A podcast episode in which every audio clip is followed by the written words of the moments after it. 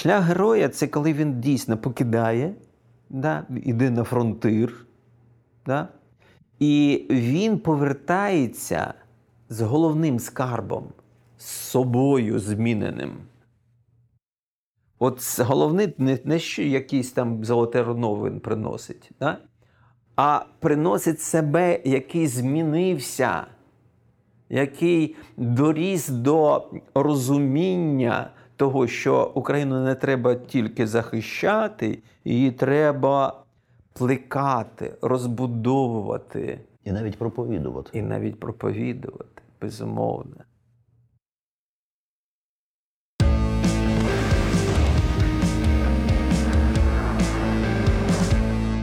Вітаю вас, друзі! Мене звати Іван Семисюк і з вами інструкція Війна. Це спецвипуск. І сьогодні ми будемо говорити ну, не про політику, хоча хочеться, звичайно, і не так про війну, а як напевно, навіть і про метафізику війни, метафізику політики, метафізику нашого життя з відомим релігіознавцем паном Ігорем Козловським. Вітаю вас, пане. Вітання. Скажіть мені, будь ласка, у мене перше ж бажання це проконсультуватися з вами. Річ у тім, що з одного боку я е, був хрещений в церкві Москов... Московського патріархату в 90-ті роки, і мене охрестив, ну, чесно скажу, якийсь ну, ну нетверезий мужик. І в мене не було відчуття, що я взагалі отримав якесь таїнство. Та? А з часом, уже трошки подорослівши, я прийняв прихисток в традиції карма каг'ю е, в буддийському в тибетській в тибетській традиції буддийській, і я от досі не можу зрозуміти от, чисто формально, хто я.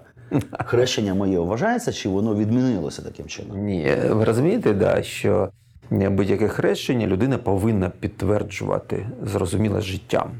А, Тому що це ж не магія, так? І якщо пам'ятаєте, в діяннях апостолів, друга глава коли вже на апостолів зійшов Дух Святий, і люди повірили, ну повірили, і підійшли до апостолів і запитали, що нам робити, може, браття? От важливе важливе питання, ви ж розумієте, без цього питання далі не можна рухатись. У вас є віра, а що далі робити? І відповідає Петро алгоритм, дає алгоритм. Покайтеся і да хреститься кожен із вас в ім'я Ісуса Христа для прощення гріхів і отримуєте дари Духа Святого. Тобто дуже простий алгоритм. І у свій час е, е, пам'ятаєте Вальтера Скотта? Пам'ятаю, але я його не читав. Не читав. Ну, знаєте. Я да? по Дікінсу більше. Да. Шотландський так, так. романіст. Да. У нього був племінник, якого також звали Вальтер Скотт. Він проповідував е, Євангелія в е, індіанських резерваціях там в Сполучених Штатах, як місіонер. Він приїздив до резервації, збирав там дітей і е, говорив: я сьогодні ввечері прийду з, з, з вашими батьками буду спілкуватися, а ви будете мені допомагати. Як? От бачите, п'ять пальців. П'ять пальців. Всього п'ять пальців ви повинні знати віра, покаяння, хрещення, прощення гріхів і дари Духа Святого. От кулак. Ввечері приходили, діти радісно підтримували. І е, от на такому е, піднесенні всі розуміли, це проповідь п'яти пальців. Тобто людина, яка хреститься, повинна спочатку повірити, далі покаятись, Далі розуміти, що вона хреститься в ім'я, а ім'я е, на івріті Шем це не просто ім'я, як зовнішня назва, це внутрішня сутність людини. Шем з великої літери. Тому семіти, шем від слова шем. Тобто сутнісні, так? Сутнісні, так. І тоді буде прощення, тільки тоді буде прощення гріхів. І ви тоді отримуєте дари Духа Святого. Ну, найбільший дар це дар любові. І тоді питання до вас: ви перед тим, як хрестилися, ви повірили? Чи це це був підлітковий вибір, звичайно. Ну, я розумію, да, значною але формальний. І е, Ну була там віра. Ну, чесно. ну, якась така підліткова, так, але зараз вона мені вже не здається Ну, такою. і ми говоримо про той час.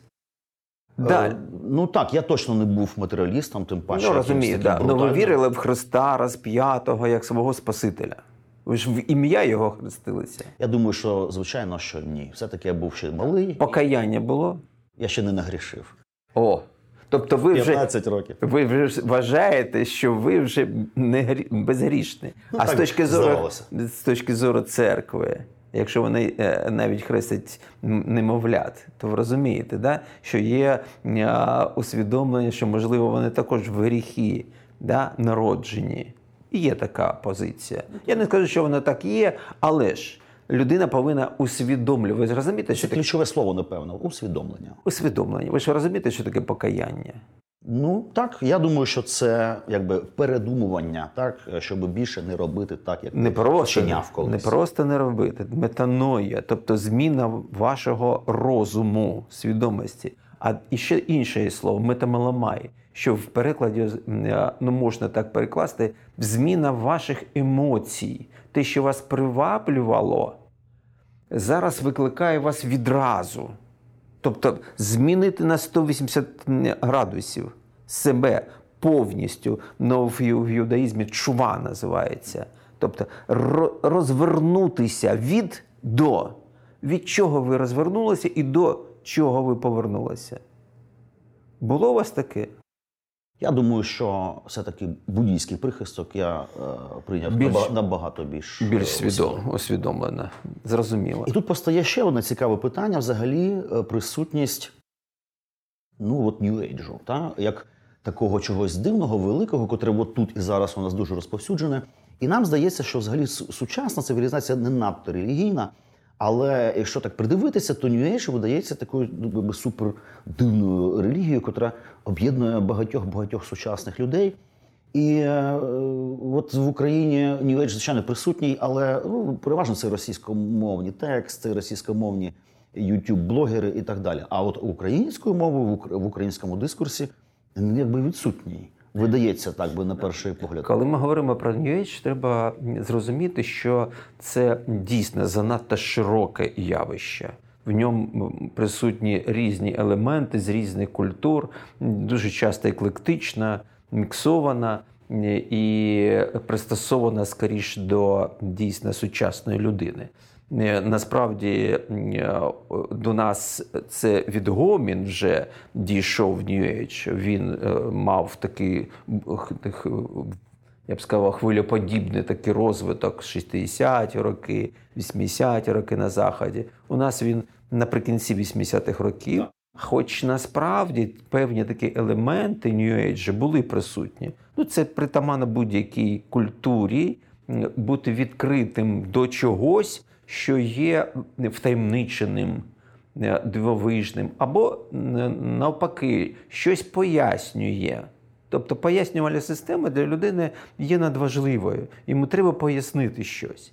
І навіть, як ви сказали, там не присутній елемент. Присутні елементи і в українському е, е, просторі, наприклад, такий елемент New Age. Да. Зараз дуже поширені різні астрологічні такі, я б сказав, елементи, які пов'язані з мантичними практиками. Тобто зрозуміти, як мені далі жити, з питаннями. І тому з'являється Джойтіш, Ну, бажання, україномовний бажання контролювати майбутнє, по суті, та за цим Не тільки напевно. контролювати. Якщо ми говоримо з нашої європейської точки зору, так це намагання зрозуміти свою долю. Ну і так контролювати. Але контролювати це вже підхід не зовсім європейський. Чому? Тому що, от пам'ятаєте, коли ми беремо ідзин, да? це також мантична практика. Даоська класика. Ну, вона, я б сказав, загальнокитайська. Вона не тільки даоська. До речі, е, конфуціанці скажуть, що ні, це конфуціанська, тому що е, коментарі написані Конфуцієм до Ідзин.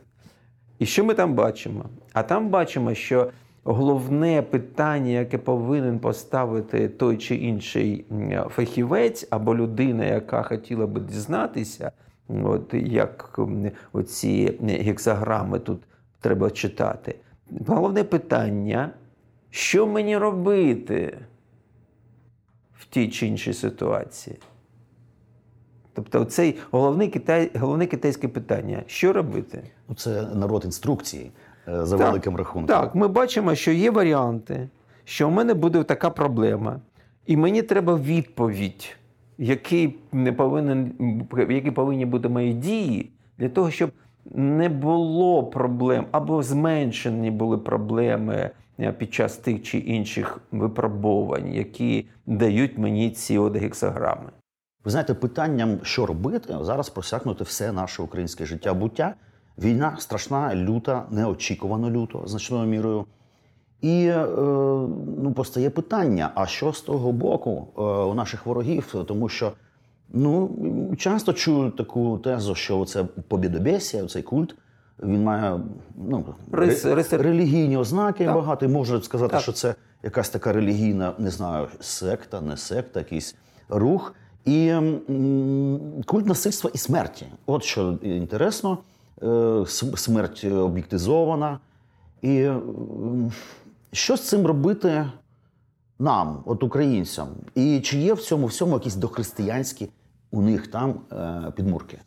Ну, сказати дохристиянські, так, мабуть, і ми як, який певний такий водорозділ проводимо, начебто є християнські, не християнські. Це загальна, загальні архетипи, які формували е, певну спільноту. Можливо, до біблійні.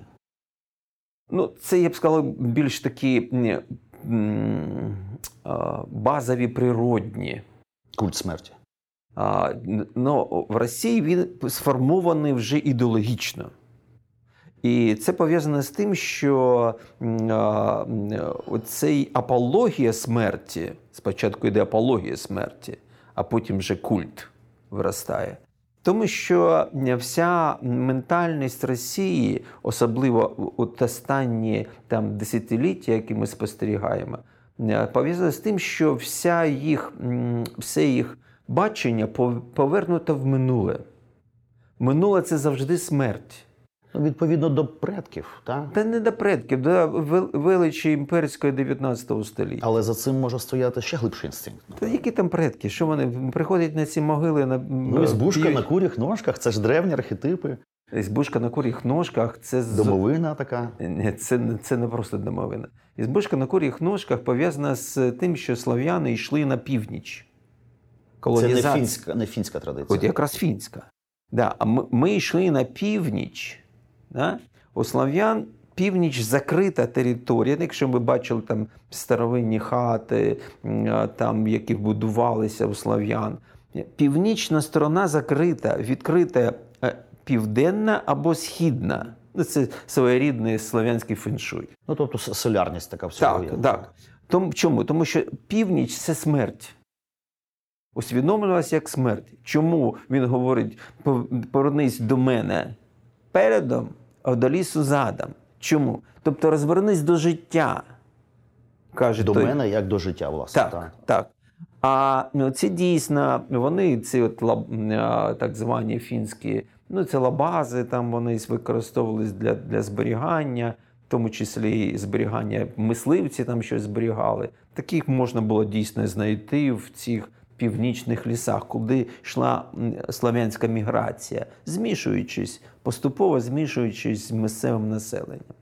Да. Але ж апологія смерті це якраз пов'язано з тим, от, е, з цінностями минулого. Чому, наприклад, як завжди підкреслюю, що ця війна у нас ціннісна і екзистенційна, не тільки збройна. Чому? Тому що ми боремося за життя, за майбутнє, за цінності майбутнього, свобода, гідність, людяність. Да? Вони головна їх мета повернути нас в минуле, в домовину минулого. В, Якраз а, оцей розворот до минулого, до величі імперської, це і є основа для апології смерті. А з чим пов'язано? І тоді апологія війни. Тому що для імперії головне це війна. Інших, інших, я б сказав, особливостей, які б сформували такий от образ величі, немає. Навіть якщо вони звертаються там для культури російської, все одно це культура 19 століття. Золоте століття. Там. Ну, іншої у них по суті і нема. Все.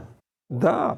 Мене знаєте, що вразило? Я колись дивився е, велике якесь інтерв'ю відомого письменника, ідеолога російського Проханова. І він е, таку розгорнув концепцію, яка мене вразила. Він говорив: подивіться на цих американців. От у них є концепція м, е, храму на пагорбі City on Hill. А, і, мовляв, оцей катехон, е, якраз от звідти порядок, Божий порядок, якби Ну, розповсюджується. А у нас, мовляв, каже у московитів. Е, а у американців це місто на, на пагорбі, а у нас у московитів це, е, це власне кітиш, це, це церква, храм на пагорбі. І далі він розгорнув такий от образ, що, мовляв, з неба струмінь значить, е, світла лупить прямо в цей от наш руський храм. І далі Росія розповсюджує порядок, е, таким чином боронить всю цивілізацію від хаосу. І я відчув якісь нотки, знаєте, луципоріанства в цьому. Це поклоніння світлу, такому луципоріанському, по суті. Та? Є тут цей елемент, е, він присутній, можливо, ми з цим маємо справу. Ну, е, розумієте, взагалі сам образ храму тут треба розбирати, тому що храм це хороми, якщо повна назва хороми. Е, Хоро коло. Тобто це слово означає, що є певне коле, яке обмежує, ставить межу між профанним світом і сакральним світом. І е, звідси хор, хоровод. Хор раніше ставали якраз в колі і співали вертикально. І е, сама ідея храму, да, це ідея ж юдейська, і вона вже перенесена в християнство, і він же християнський храм побудований за зразком юдейського. Не античною, не, не грецькою. Ні, ні. Ну, ви пам'ятаєте, який грецький. Там кілька типів їх здається. Та ні, головний, головний тип такий, що немає вікон, Так. там темрява, стоїть статуя, там факели, а все життя за межами. І тут гекатомби, да, жертви приносять, кроваві жертви, брудні жертви. І це відбувається тут. Зайти туди ніхто не заходив практично. Це не було місце зустрічі. Навпаки, боялися зайти. Мало хто б його знає, там чого стоїть. Да. Так. А от якраз юдейський, юдейський, де є, є алтар, де є святая святих, де є якраз те, що збирає людей, вводячи їх в- храм, людина повинна війти в храм і там змінитися, приготувати себе до того, щоб вертикально піднятися до неба. Оцей вертикальний момент він надзвичайно важливий для особистості. Тому, е, якщо ми говоримо про горизонтальний е, простір, це е, трансляція. Це ми передаємо через традицію, ми транслюємо на Відповідно, це суспільна така площина. Так, так, так. Вона повинна бути, вона корисна, ми передаємо знання. А вертикальна це особиста, вона трансформує. Тут транслює, а там трансформує, змінює, повинна змінити людину. І ця змінена людина може впливати вже на трансляційному рівні на суспільство. Але ж е, це міф, який е, той же Проханов да, е, намагається створити, якого реально в Росії не існує. Ну, от, власне, так, так. Не існує. Кількість людей, які відвідують храм навіть на свята в Росії, значно менше, ніж в Україні. Значно. Ну 4, 5, ну максимум 6% населення. Ви ж розумієте. І не дарма е, основна е, здається, кількість приходів е, МПЦ е, була якраз в Україні. Тобто в Україні більше, ніж там, в Московії. так. Це цікавий момент. Так, ми, ми найбільша е, православна держава світу, якщо скласти А всі. можна сучасних українців назвати ну, дійсно релігійним народом? Я б сказав, що для українців характерні були духовні індивідуальні пошуки. І ми, я б сказав, поліконфесійна держава. Ми не тільки найбільша православна держава світу, ми найбільша греко-католицька держава світу. І це, до речі, унікальна, фактично національна церква. Так. І ми найбільша протестантська країна Східної Європи. Більше того, я мав читав таку статистику, що за великим рахунком активних протестантів, котрі дійсно живуть справами общини, більше ніж активних православних. І відповідно і країну нашу можна сміливо назвати протестантською. В тому числі ми найбільша баптистська країна з Європи взагалі. Ого. У нас більше баптистів, ніж в на батьківщині баптизму в Великобританії. Ви розумієте? Ну, ми феноменальні. Ми дійсно характерні. Навіть під час руйнації Радянського Союзу в 91-му році 50% всієї релігійної мережі колишнього радянського союзу знаходилась в Україні. Саме православної традиції. Всіх традицій. 50. І штундизм, і все все. Всі. Ну, В Росії було 25%. Угу. І 25% в інших 13 державах, які виникли на руїнах. Бачите, виходить, що це дуже важливий аспект. Для для, для українців духовне життя завжди було значно важливіше, ніж для сусідніх народів. Це було історично завжди. І, і ще раз підкреслюю, і це був індивідуальний вибір, не тільки традиційний, зрозуміла традиція, особливо в селі, але ж і дуже часто індивідуальний вибір також. Ви ж на своєму прикладі це ж прибули. Скажіть, будь ласка, от е, війна, чи може вона, скажімо, ще посилити цю нашу релігійність, або не так скажу, не оцей інстинкт до духовних пошуків. Так, так, до індивідуального духовного так. пошуку. Тому що коли ми говоримо релігійність, це все не форма, це є певна форма. Коли це життя говоримо... громади, по суті, так, йдеться так, про це. Так. А коли ми говоримо про духовний пошук, це намагання задати простору певні питання, які носять нематеріальний характер. І головне з цих питань навіщо? Навіщо я ця маленька людина живу на цьому світі. В чому сенс мого життя? І Це то... ну, це найцікавіше питання. І це, це найважливіше питання. Ну, можливо, навіть єдине може важливе. Так. І тоді вона починає шукати відповідь. А ми різні, і ми завжди були різні, і це добре, що ми різні. Тому це збагачує нас. Ми можемо таким чином збагачувати один одного. І це дає можливість, е, особливо під час кризових моментів, ну як війна, це криза, да, і для людини. Це по-перше. По-друге, відповідь на це питання носить терапевтичний характер. А ми зараз травмоване суспільство. Ми травмоване, що будемо довго бути травмованим суспільством цією війною. Люди втрачають домівки, життя, близьких, все минуле життя руйнується на очах. І це травма. І ця травма потребує допомоги терапевтичної. І от саме відповіді на духовні питання, які людина задає, допомагають їй, відрефлексуючи от саму відповідь на них, і далі поглиблюючи свої, свій екзистенційний інтелект, розвиваючи свій саме екзистенційний інтелект. Тобто людина насправді збагачує себе. І це допомагає людині дійсно е, в подалі. Ну, я не скажу, що це е, змінює кардинально щось в суспільстві, але це дає можливість суспільству більш оптимістично дивитися в майбутнє. До речі, оцей аспект е, священності війни котрі підняли на свої, е, так би мовити, списи московити. Але мені особисто здається, що для нас вона дійсно священна. А для них я навіть і не знаю, як це визначити, але мені прийшов колись такий художній образ, що Збройні Сили України, по суті, це колективний Архангел Михаїл. Отак він виглядає у людському вимірі. І я почав думати в такому разі, а що ж тоді оце їхні Вагнер, уголовники, взагалі Збройні Сили Російської Федерації. Ну, колективний сатана. Да. Напевно. Так, от. І оцей от момент священності цікаво, що він у нас не дуже то й розганяється. Люди це усвідомлюють, але не, не говорять про це. А росіяни навпаки.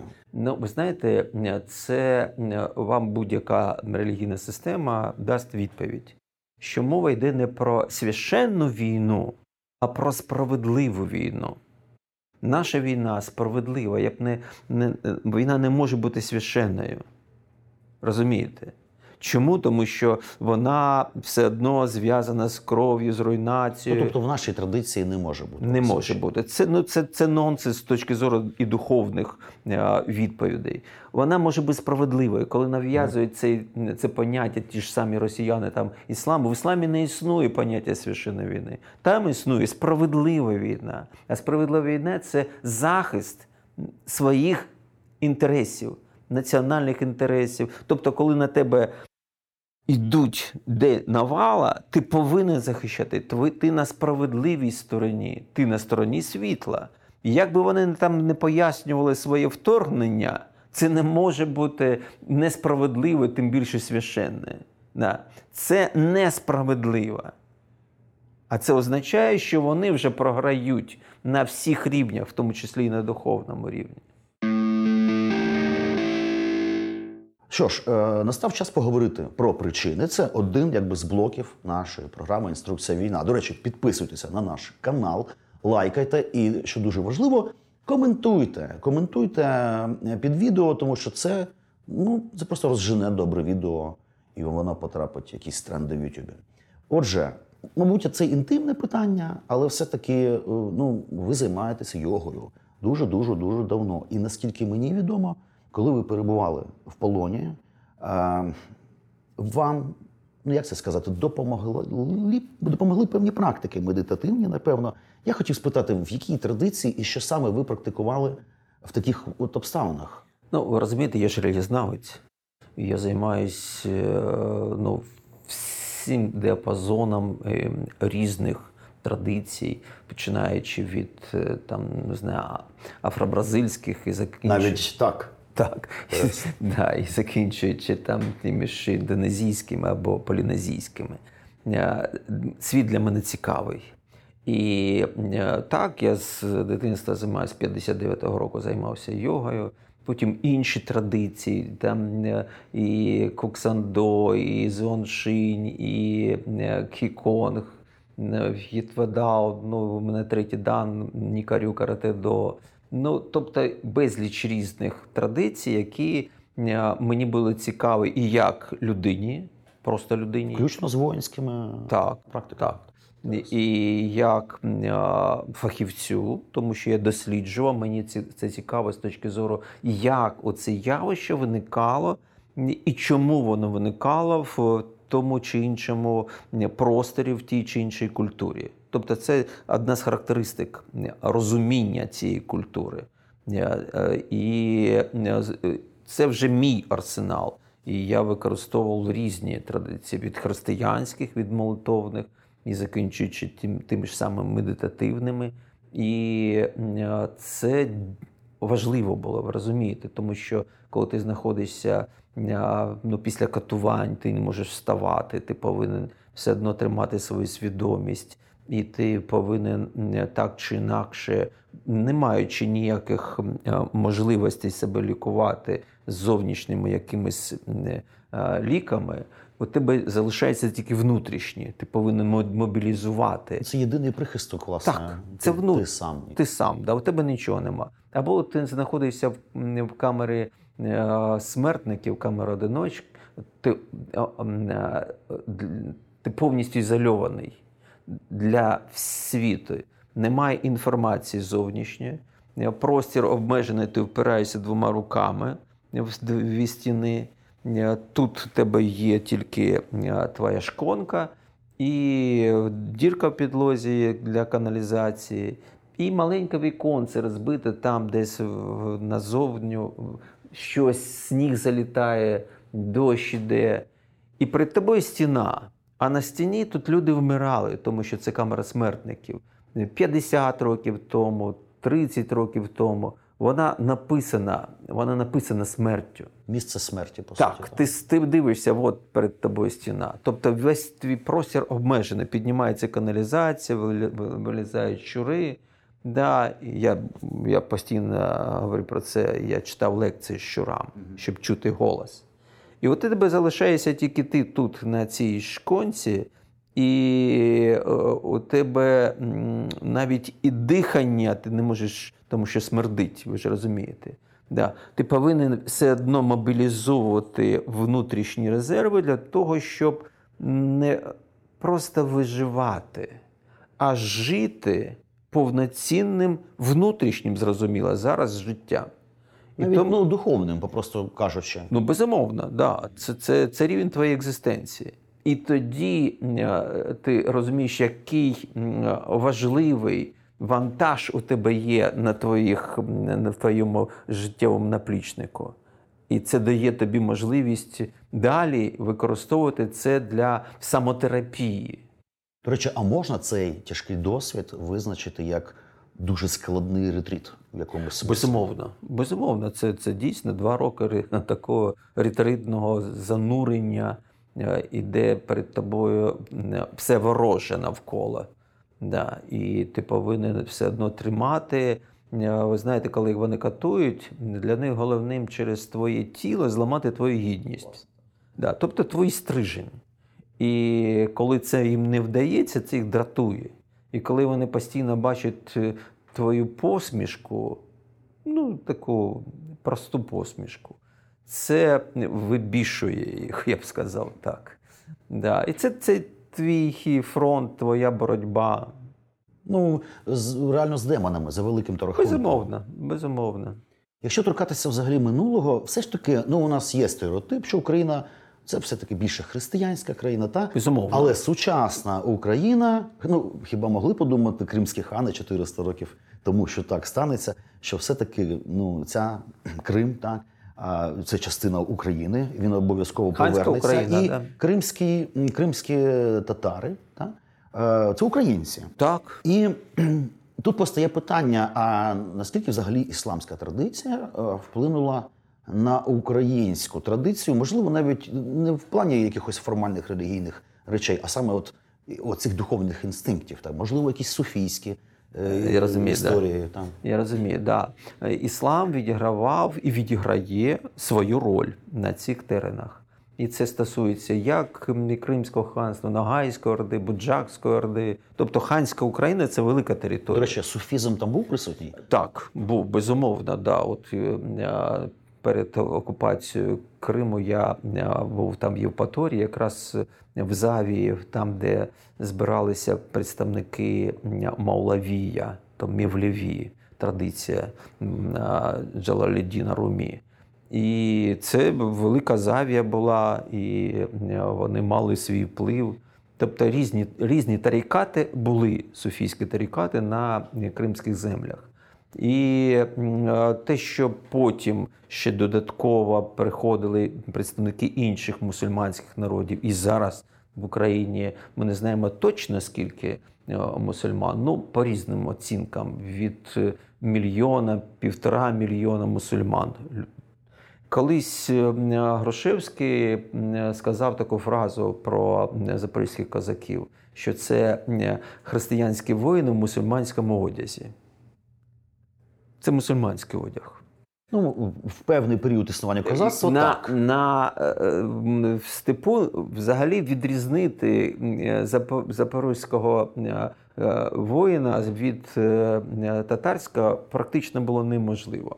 Вони також голили голову, у них також були чуприни, також були вуса. І е, ну, відрізняли там вже такі етноконфесійні вибори. Наприклад, той їв сала, а той не їв сала. Це вже такі особливості. Але ж е, те, що ті ж запорожці, це не, не було монолітно там українське представництво. Етнічно мається на увазі. Так. Ем, Етнічно той же Плохий каже, що ну, за різними оцінками ну, відсотків 60 це були українці, а 40 відсотків це були і турки, і татари, і поляки, і французи, і, і З білоруських теренів. З білоруських, так, так. литовських теренів, зрозуміло, і шотландці, той же Криво- Кривонос, він же шотландець. Ну, одна з версій. Одна так. з версій, да. Да. Але менше з тим, вони ж мали певний ідеал як воїнства Христового, і взагалі оцей ідеал лицарський, котрий зрозуміло якого походження європейського. Ось і цікаво, як це все взагалі міксувалося в цьому смислі. Наскільки я знаю, е, поляки, е, котрі теж ставали запорожцями, вони ж е, лишалися католиками все рівно. Сарматизм да, для них був характерним, і навіть під час оцих збройних змагань під час Хмельниччини. Є безліч випадків, коли представники шляхти посилали своїх молодиків до запорожців на вишкіл а війна ж йде, і все одно присутні. Тобто, ви знаєте, цей феномен його треба ще багато-багато досліджувати. Він надзвичайно цікавий. Той же Амелян Прицак каже, що це є певна така. Передача тих традицій військових, які були характерні для нашого степу, ще там з готів, а можливо, і зі скіфів і Мінбуди, чоловічі союзи, які тут були. І вони продовжують цю традицію. Тобто степ був характерним таким, е, е, я би сказав, певний казан, в якому виварювалась оця особлива спільнота з особливими рисами характеру. Він вимагав е, формування особливої людини. І там зрозуміло, що і, і ті залишалися католиками, так, залишалися безумовно католиками. Попри цей міф розповсюджений, що, мовляв, обов'язково ну, має бути православна людина. Так, так. Був, був е, безумовно, цей міф існує і досі він так, існує. Да. Яворницький його заканонізував, я б сказав так. Ну він багато заклав міф, міфів. Так, там. так, так. Але ж ми знаємо, що це досить страката була е, така спільнота. І, от, наприклад, в одному з текстів, який я там читав, Лже Дмитрій, який прийшов тоді на він же з казаками прийшов. Він з поляками і з фактично з українцями прийшов на Москву. І він говорив, що що час його перебування на території Січі він стикнувся з тим, що е, запорожці це аріані. Ого, у нас так, як готи. Так, так. Я я, я, це я це прочитав, я більше в інших документах не бачив, але це також певний натяк на своєрідність. Вільнодумство, певне. Так. так. А як ви оціните е, роль, точніше, навіть не роль, а взагалі якість українського сходознавства? Звичайно, воно є. Звичайно, є майстри, котрі щось пишуть, щось пишуть, але чомусь в популярній культурі, в українському контексті, ну майже відсутні. Ми не можемо. От я нещодавно сидів, гуглив, хотів купити якусь книжку про дзен українською мовою. На щастя, щось почало видаватися, але в цілому базових речей нема. Мало хто перекладає санскриту заново на українську. Зараз з латини почалися нові переклади, видавництво апріорі там видає величезну античку, так би мовити. А схід українською мовою, в тому числі вже переосмислений, в тому числі там, ладно, з New Age елементами він чомусь відсутній. От е, це про що говорить? Ну, по-перше, е, про те, що дійсно сходознавство більше розвивалося в на території Росії. І ну, це зрозумілих причин е, в свій час взагалі е, орієнталістика була найбільш розвинута в країнах, які мали свої колонії на Сході. Це е, Британія, це Франція, ну, німецька орієнталістика є, і російська, ну потім американська. Е, Напевно, і іспанська. так. Іспанська менше, менше, менше, тому що іспанці більше орієнтувалися саме, ми пам'ятаємо. Оця на, лінія на Америку, так. Да, лінія точно, розділу була. Ну, португальська, можливо, була, але ж е, ми не знаємо про е, їх напрацювання. І тому зрозуміло, що там виникали школи, да, і японістики, синології. Так. І е, це е, найкращі фахівці, які з'являлися в Україні, вони були вимушені е, виїжджати до цих центрів, там, де є розвиток. Зараз у нас є, зараз у нас є ті ж фахівці, той же Капранов, наприклад або Накарчевський, який вже переклав. Да, У нього є е, і Даодедзин він переклав, і є е, пісні самураїв його Тобто є переклади, але ж ми розуміємо, що це переклади для фахівців. Власне. Тобто для тих, хто розуміється на цьому, це не такі не для популюс, це не є тими, які широкий загал будуть читати. І, і тут є певна проблема, безумовно. Ну, напевно, це потребує все-таки популяризації, так. просто для того, щоб ми навіть мали більш таку об'ємну оптику сприйняття світу, ну і себе так. ну, відповідно. Ви знаєте, є така теорія, ну не знаю, мені вона здається симпатичною, що м, взагалі бароко, як естетика, воно виникло тоді, коли ренесансові мандрівники європейські вони стикнулися з індійською цією пишною, такою, ну можна сказати, навіть сексуальною культурою візуальною. Це теорія, можливо, але я, як художник з освіту, я відчуваю, що щось е, в цьому є. І взагалі такі певні паралелі е, бароко, от ем, і пізнє бароко та будь-яке, або ну, сковорода. Ну, насправді він виглядає як махасітх якийсь такий, значить, мандрівний йог. Ну, Ми можемо взагалі так називати е, сковороду як мандрівний йог, чи це перебор? Ну, це буде, да, це буде знати, да, але ж те, що його барокове бачення в світу забарвлено такими особливостями. Дуже пишне, пишне. пишними. Це якраз є характеристика душі української нації. Українська нація, вона фронтирна, а фронтир вимагав відкритості. В тому числі ну, тут поруч з нами схід вже є Кримське ханство. Ми постійно взаємо... взаємодія відбувається через конфлікти, але не тільки. Не тільки. Не тільки. Там було б дуже багато, значно більше було і мирного спілкування, і участі в політиці. Ми пам'ятаємо, наші козаки приймали участь в конфліктах вже внутрішніх для Кримського ханства. Тобто ця відкритість була характерна. І вона збагатила, значно збагатила українську культуру, і і навіть коли там фахівці в пісень в піснях, пісенній культурі е, вважають, що е, в українській е, пісні дуже багато орієнтальних мотивів. Вона має забарвлене таке аранжування. Мені один музикознавець фольклори сказав, що це стосується перш за все от кобзарської традиції так, лірницької. Так. Оці степові там пересильські так, елементи так, вони так, присутні. Так. І ну той же казак Мамай, це ж фактична ікона. От власне, що це? Це дійсно архетип да. цей козак Мамай. І взагалі козак Мамай, от він він про що? Ну, в цьому ми... смислі? Ну, ви ж розумієте, да, що ну, по-перше, знаєте, я з, казаць, з казацького давнього роду, я з, для мене це не випадкове зацікавлення, казацька тематика в тому числі. І а, ми ж пам'ятаємо, що все, що є в козацтві, має тюрську, тюркські назви. Да? Саме слово козак, атаман, Ну, все, що стосується організації да, все, війни, як такої. Так, та. все, все, все тюркське. Чому? Тому що спочатку козацтво це була е, е, фактично е, тюркська спільнота. Так.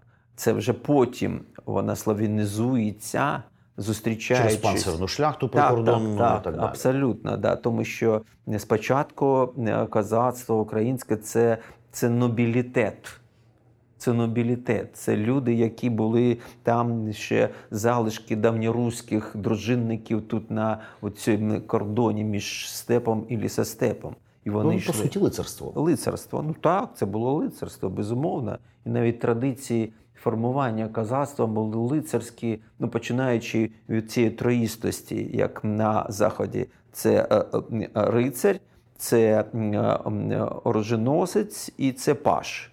Да. У нас також є значний козак, є молодик і є джура. Джура, так, так.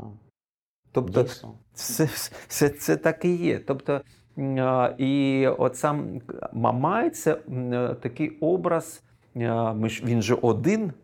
І от, в козац... власне, він самотній. Так. Самотній. І в, от в козацькій традиції, яку я і вивчав, і маю так спогади там і рідних, це бути мамаєм, це бути особистістю. Це вийти за межі. У нього з'являються такі, я б сказав, чарівні властивості, сітхи, якщо можна сказати. Да. І він е, є образом такої, з одного боку, це саме екзистенційної заглибленості внутрішньої, можна подивитися написи, які там є. Він саме цей образ, майже ідеальний образ. Для ми ж як ікона дуже часто використовувалася. Ну, воно так і виглядало. Так, воно виглядало. А з іншого боку, вона ж побудована за східним зразком. Да. При тому, що в принципі самі малюнки ну, достатньо ну, пізня традиція, так. але воно лягло на цей інстинкт. Абсолютно. І от ви згадали про е, можливий вплив Індії. Індія ж не випадково має таких індійська культура, там же різноманітна культура, там є різні народи, які живуть зовсім з іншими традиціями. Ну, так, арійські, дравідійські, це так, різні люди. Але ж в основі є два таких крила, на яких е, летить сама ця традиція. З одного боку, це тапас, аскеза, звідси ці всі традиції самообмеження, да? гріхастка, який потім стає саньясіном, да? він переходить через лісову традицію, усамітнення, оці анахарєцтво, можна сказати, християнська мова. А з іншого кама це є е, така пишнота, яка потім породжує е, також два феномени індійські. З одного боку, є тантричні, дуже часто народні тантричні традиції, а з іншого бхакті. От бхакті вплило багато елементів ками з одного боку, з цією пишністю, яка проявляється навіть в сучасному індійському кінематографі з цими барвами, з цими нарочитими там е, діями. От воно бароково, теж в цьому пульсує своєрідне східне бароко. Там можна сказати. Пане Ігоре, у нас є така рубрика Контрбліц. Наш гість, будь-хто може поставити мені питання. Якщо у вас є питання, я готовий відповісти на будь-яке провокативне або ні. Однак мої там релігіознавські компетенції вкрай обмежені, звичайно. От. Ні, я не буду. А менше з тим, да. я спробую відповісти. Добре, добре. Я завжди підкреслюю, що е, зараз люди втрачають мистецтво питань. Чому? Ну, тому що дуже багато відповідей. Ви включаєте зранку там телевізор та інтернет, а там вже відповіді. Вони сповнені відповідями. А а питання ви ще не не змогли поставити. І це це проблема. А взагалі культура розвивається через питання, через мистецтво. Як правильно поставити питання? І головне питання, яке я постійно нагадую всім, яке треба ставити, навіщо? От я можу поставити вам таке питання, навіщо? От навіщо вам ця передача? О, це серйозна велика розмова, але я спробую відповісти коротко. Річ у тім, що е, весь цей проєкт, е, інструкція ЮА, він виник перед війною. Та, І був великий запит, скажімо так. Ми давно шукали і до війни відповіді на питання, хто такі українці, хто ми такі самі для себе. І нам захотілося команді зібрати відповіді від різних відомих і розумних українців свої потрактування, що таке Україна, ем, що таке українець. І ви знаєте, найцікавіше було те, що перший сезон він. Ми зробили висновок, що є кілька ключових слів, котрі сказав кожен гість від гумористів, відомих блогерів, музикантів. Свобода, любов і земля. Свобода, любов і земля. І, звичайно, отримавши цю формулу, нам захотілося зробити вже другий сезон. Та. І, на щастя, у нас є наше прекрасне божественне суспільне телебачення, так, котре цей проєкт фінансує. Це зроблено все для діджиталу суспільного. І ми щасливі тим, що взагалі такий проєкт з'явився. І далі почалася війна. І відповідно нам запропонували зробити інструкція війна, як українці відчувають себе у війні. Різні, в тому числі не завжди українці, скажімо, там грузинський легіонер та, і так далі. Ми теж знайшли певну колекцію відповідей, і там ми шукали відповіді на таке питання, як що таке індивідуальна свобода. І ми досі його шукаємо і ставимо кожному гостю в кінці це питання, що таке індивідуальна свобода для вас. І вам я сьогодні теж поставлю, але вже в кінці, так би мовити, в коді. От тому от так, от е, так, у цього нашого проекту є місія. Вона мені здається важливою.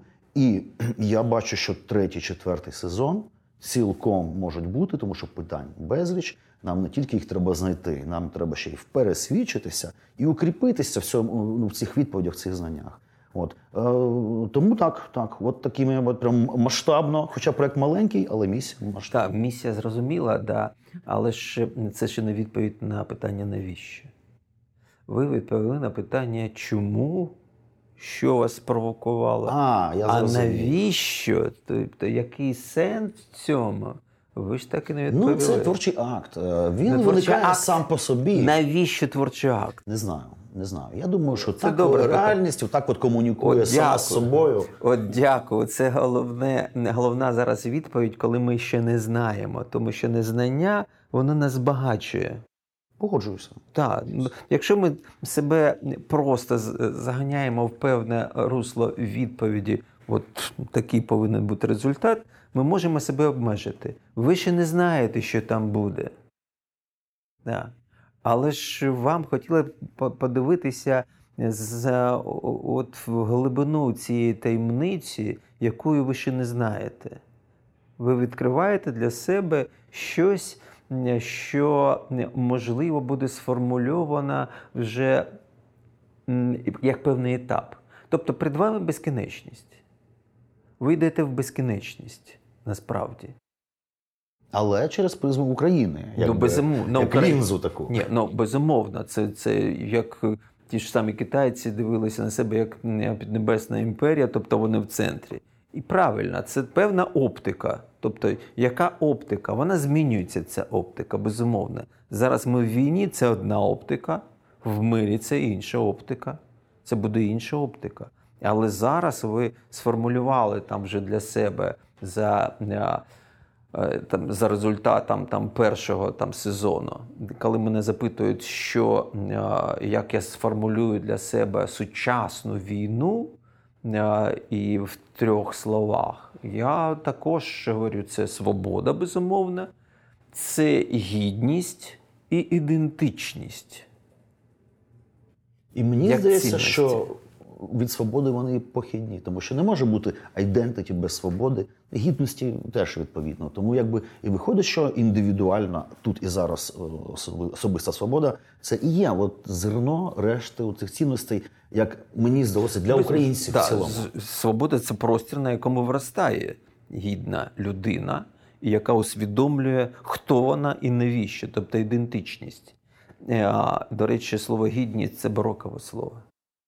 Так, е, вперше ми його читаємо в словнику Пама Беринди 1627 рік.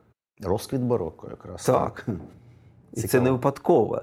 Це не випадково, тому що якраз е, козацтво заявило про себе гучно, і для того, щоб внести в словник, воно повинно вже жити це слово. Його ж неможливо придумати. Він збирає.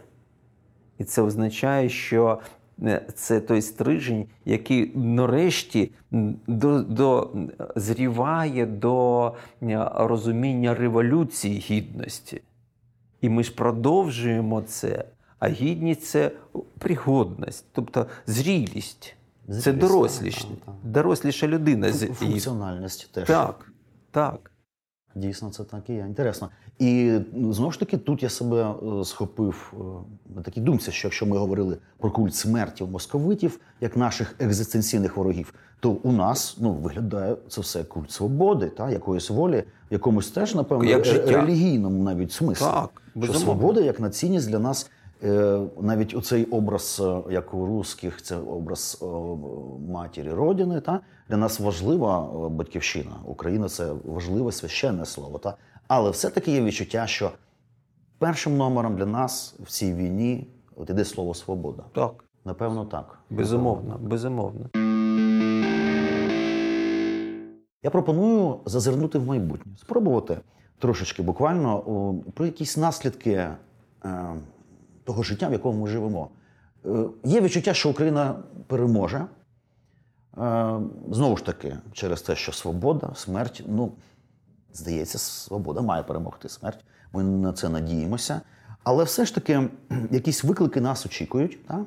І Багато чого українці можуть змарнувати. Ну, історичний досвід. Безумовно. Він аж кричить про це, що Так. ми сповнені і вад, і переваг якихось, але змарнувати е, ми можемо. А от як ми можемо після капітуляції Москви, здавалося б, я думаю, вона буде, все-таки бац і все змарнувати. Всі наші там досягнення.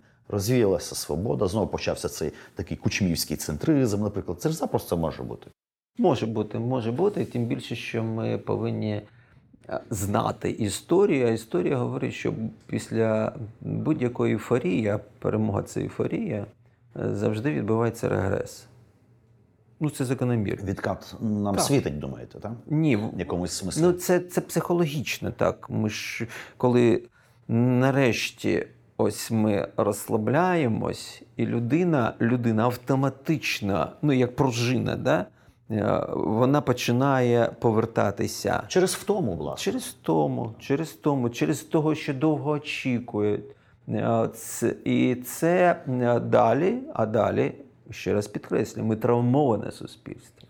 А травмоване це означає, що наша межа, межа реакції, вона дуже коротка. Да? Ми, ми швидше будемо реагувати е, роздратуванням на певні моменти. Да?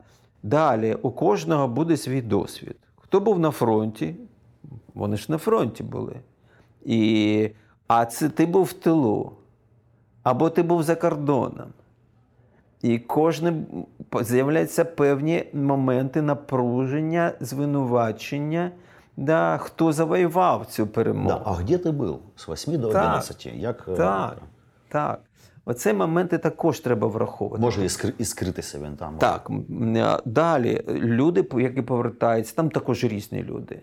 Різні люди, і люди, які вміють так чи інакше через просто силу щось доводити іншій людині, це може призвести до певної криміналізації також, щоб після будь-якої війни відбувалося. Навіть найсправедливішою. Навіть Бо люди навіть- різні. Так. Так, люди різні, да. це треба враховувати. От це треба про це треба думати вже зараз. До цього треба готуватися суспільству, яке зараз згуртувалося і згуртувалося з зрозумілих причин, тому що є спільний ворог. Далі, далі. У нас також є проблеми, які е, можна розглядати як спільний ворог. У нас є ідея спільного блага, і вона повинна бути піднята з цієї е, ну, просто осмислення там інтелектуалів до рівня усвідомлення всієї е, спільноти. Далі. І те, що буде заважати нашому спільному благу, це цей наш ворог. Це і корупція, да, це різні моменти, які пов'язані там з недосконалістю влади, і ми повинні це враховувати. І ми повинні, як громадянське суспільство, ставити питання перед органами влади, які ми делегували свої повноваження. Вони повинні перед нами відповідати. Вони, ми є влада. Ми є влада не тільки за Конституцією. Ми повинні зрозуміти вже зараз, якщо б не спільна, я б сказав, дія заради спільного блага перед викликами війни, яка згуртувала людей, саме людей на горизонтальному рівні. Ми відрізняємося від росіян тим, що ми горизонтальне суспільство і суб'єктне суспільство. Власне, ми простір час, по суті, інакше сприймаємо. Так. Навіть так можна сказати. Так. І це, це говорить про те, що це втрачати не треба. Просто треба переорієнтовувати е, наше суспільство не тільки на допомогу. Там буде велика кількість людей, які будуть потребувати допомоги. Тому покалічені, зруйновані, і внутрішня, і зовнішня. Тобто, це, це також є певні виклики. Нам тут треба не втрачати наше єднання. Але ж будуть і більш серйозні виклики, які треба також буде зараз вже планувати, як з ними працювати. А от, до речі, дуже серйозний виклик це прощення. Фундаментальна категорія в нашій християнській традиції в українській. А, зараз складно про це говорити, та, але ідейно ми мали би пробачити наших ворогів. А, чи це потрібно? Ну, коли говорять про прощення, мені дуже часто задають це Ну, питання, власне. зрозуміло, да. Е, як людина, яка пройшла через полон, через катування, яка знає внутрішньо, що це таке. Да, і коли катували, одна людина постійно кричала: це русський мір прийшов. І він закарбований в моєму тілі, цей вигук. Але ж е, процес прощення це не простий процес да, відпустити від свого серця. Це складний процес, е, який повинен все ж таки почути і іншу сторону. Ми, ми можемо простити через, якщо інша сторона починає каятись немає покаяння. Якщо у, у німців після Другої світової вони все ж таки знайшли в собі сили да, через це покаяння пройти і усвідомити да, своїми проблемами, і тоді е, ті ж поляки або там ті ж українці можуть сказати, що вони простили цих німців. Але є певний сумнів. Ми ж розуміємо, що Так, так. росіяни це зовсім інша культура. Вони навіть свою поразку будуть про неї говорити як про перемогу. А тому і ніякого покаяння ми не почуємо. А це означає, навіщо ми будемо проходити? Тільки для того, щоб відпустити від свого серця, такий етап ми можемо пройти. Але це не означає, що ми повернемося до минулих стосунків. Так. Наші відносини будуть будуватися прагматично. Наскільки це можливо? Наскільки- Можливо, найпрагматичніший вихід це не мати з ними ніяких поглиблених Ми стосунків, приречені навіть економічних. Так, певний час так і буде. Але ми приречені жити поруч. Ну, це можливо, проблема. можливо, вони зміняться все ж таки, ну, втративши свою ідентичність. Якщо Росія дійсно розвалиться на якісь Це нові... наша мрія. Ну, так, Це наша українська мрія. глибинна. Які років 500 уже ці мрії, що найменше. так, ми її створили, да, цю Ну, імперію. так. У да. мене навіть є така, знаєте, асоціація, що от Орда, ну тобто сучасний Казахстан, куди вони теж намагалися влізти. Він дав Московії імпульс, а Україна, Русь дала їм смисл. С- то абсолютно, е, це да, дали- гримуча суміш. Да, ідею дали, там все дали. Зараз хоче розчовити і тих, і нас, і це якась жесть. І з цим треба щось робити насправді. Тим паче, що цікаво, я іноді, як з антропологічних міркувань, слухаю російських богословів, що там у них, чим живуть. Так е, у них досі тема бо- бо- боротьби з єресю западнічества е, Ну, цілком собі жива. З, 19 століття. з, з, з тим католицьким західним впливом, який прийшов через українських українське священство, по суті. Так. І досі для них це проблема на початку 21 століття. І триває боротьба з Западом. Да, це феноменально, звичайно. От е, насправді, от якщо сприймати Україну як героя, насправді так, Україна звучить як жіноче ім'я. А мені здається, що все-таки мені особисто, що Україна це чоловіча сутність більше. Я її бачу як такого огрядного дядька з пустцем, е, з тяпкою, сокирою такою і з кулеметом. Тобто, це як знаєте, якби чоловіка звали, ну не знаю, е, е, там Маруся. Це трошки збиває з пантелику. Отак і русські вони збилися в прицілі, сприймаючи Україну як жіночу сутність, тому що вони прийшли гвалтувати. Так? Тобто, оце, оці взаємини вони мали на увазі, так? коли Україна це якась от жіноча сутність. А це виявився дядько, котрий кріпко наваляв їм, просто звати його так, Україна. От. І в цьому смислі тут згадується ця от концепція мономіфу, в тому плані, що взагалі героїчні епоси всіх народів вони так чи інакше мають якісь такі схожі структури, коли ось є герой, він Так. отримує виклик, Да. пірнає в нього з головою, а потім повертається Да. з чимось, та, з якимсь Так. призом і якимсь от здобутком, який ми отримаємо приз в кінці Так. цього пе- пе- перегону страшного. Шлях героя це дійсно шлях, коли він, він покидає щось, наприклад, казацтво, як формувалося.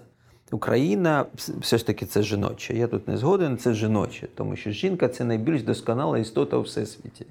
Що може бути більш досконала, ніж жінка? Є і жіночий аспект, звичайно. Так, безумовно, да. І Україна була мрією, вони виходили в степ да, і поверталися в Україну. Ви розумієте, да? І вони захищали Україну як, як най, найдорожче, найсакральніше, що може. Тобто Україна це як центр їхнього життя. Шлях героя це коли він дійсно покидає, да, іде на фронтир, да, і він повертається з головним скарбом, з собою зміненим. От головне не, не що якийсь там золоте руно він приносить, да? а приносить себе, який змінився, який доріс до розуміння того, що Україну не треба тільки захищати, її треба плекати, розбудовувати і навіть проповідувати, безумовно. Як нова Україна, оновлена Україна може змінити стару Європу?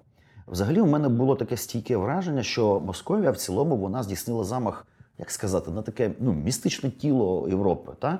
Тому що у мене є така підозра, що ці підпали старої готики, такі як, наприклад, Нотр-Дам де Парі, взагалі були підпали у Франції. Так таке було відчуття, що якийсь замах на містичне тіло Франції, хтось здійснює. Ці храми пережили французьку революцію. Да. Будь-що. І, а от сьогодні, коли є пожежна безпека і так далі, і так далі, погоріло кілька кілька храмів, і фактично вони убиті, тому що як би вони не відновили е, Нотр-Дам, та все рівно це буде вже ну не те. Це якби загибла загибла ну, там сутність. Дуже, там дуже специфічно згоріло. Все, що цінним, залишилось. Ну, Ті, дах згорів. Так, але у мене відчуття, що це такі теж происки ФСБшників дугіністів, тому що вони це в їхньому дусі. Мені здається, ну, почерки з борського клубу якого-небудь, ну, чи от щось таке. Ем, І власне Україна, котра знову от розгорнула цю цінність свободи, і всі такі ого, оце, оце, оце нічого собі. От у нас дивляться зараз європейці і згадують себе, якими вони були цими лицарськими застарілими, начебто ідеалами, ідеалом героя, який приймає виклик. Та?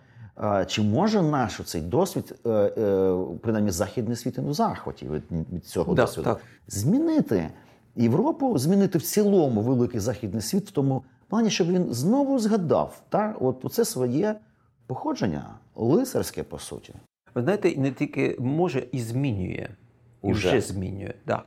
Ну, по-перше, і це навіть росіяни визнають, що е, е, Європейський Союз вже був така структура, яка ну, на очах могла розвалитися, і саме Україна зараз згуртувала навколо України, навколо цієї війни Європу.